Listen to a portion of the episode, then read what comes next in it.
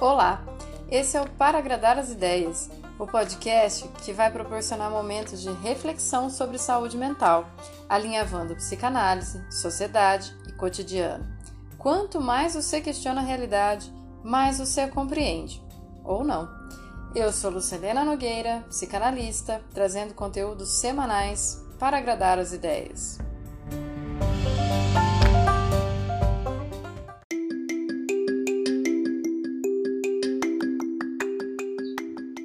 Episódio de hoje: A Travessia.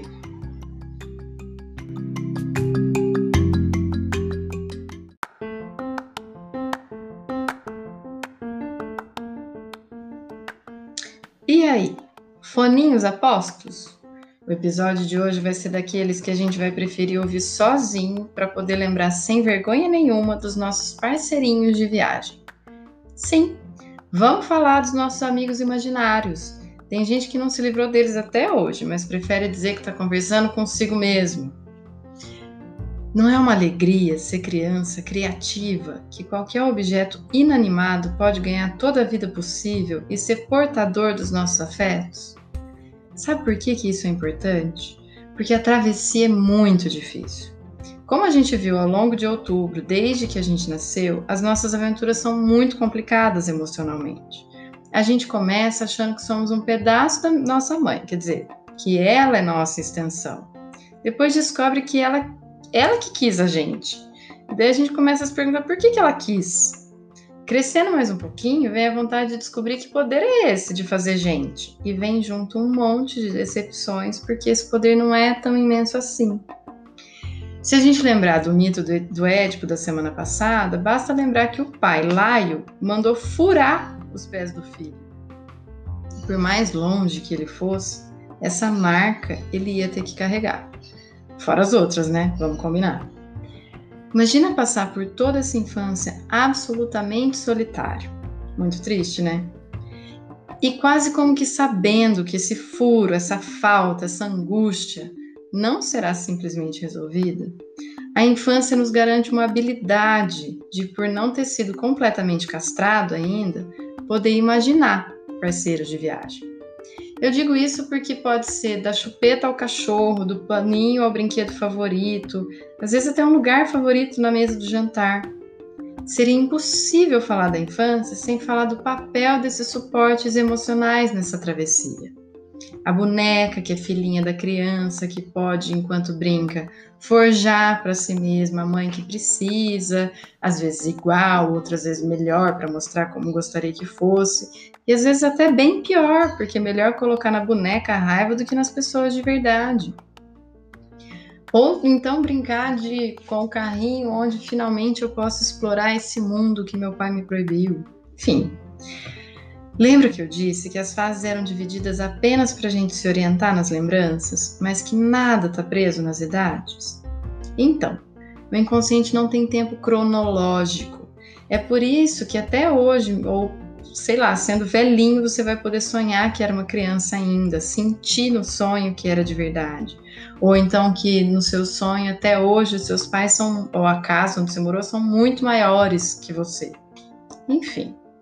A nossa imaginação é o início do nosso contato com o mundo, que a gente precisa simbolizar para suportar ele de verdade.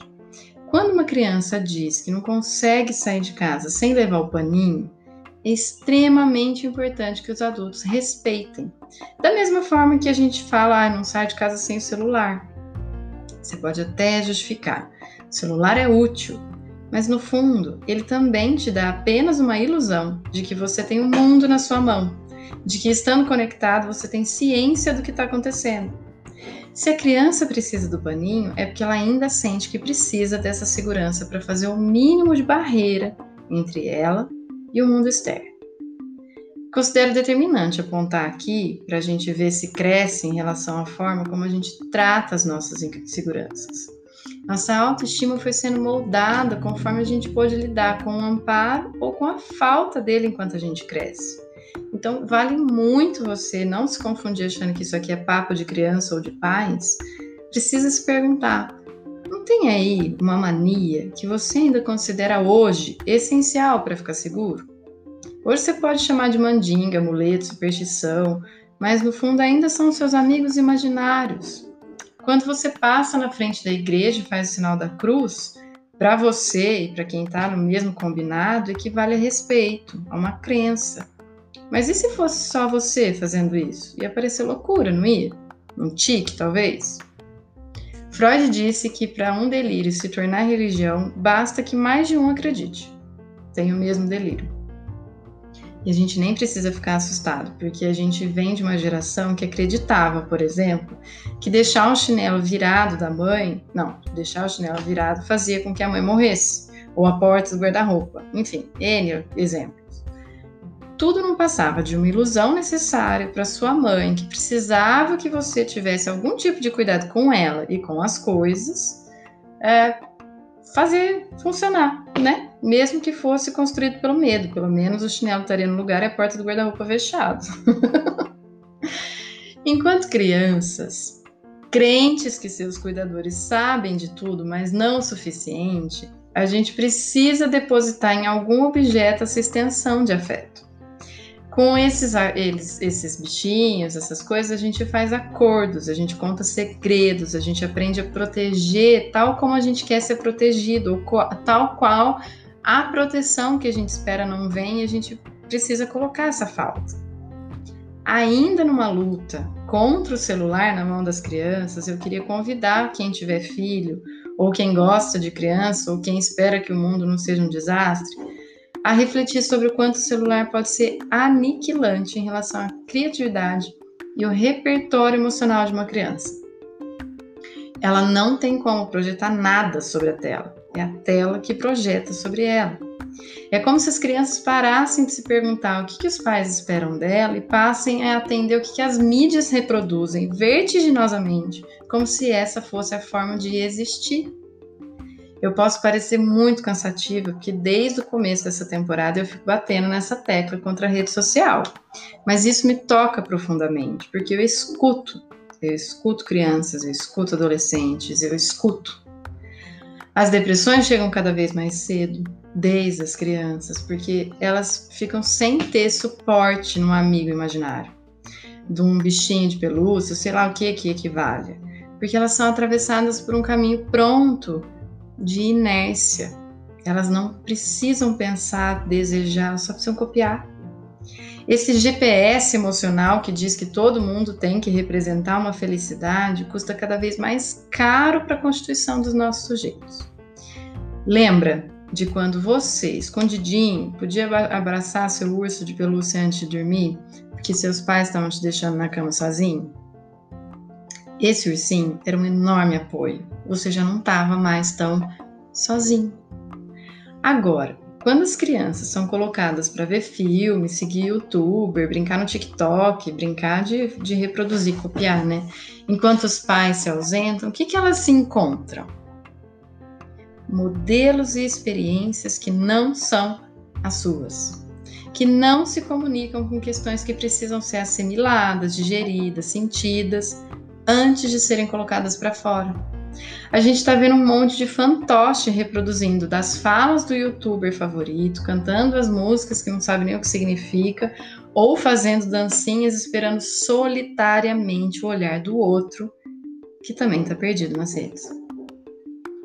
Quais são os amigos imaginários que nós, adultos, não estamos dispostos a abandonar quando a gente fica ligado nas redes representando cópias e clichês de vidas felizes na foto e vazias na sala de casa.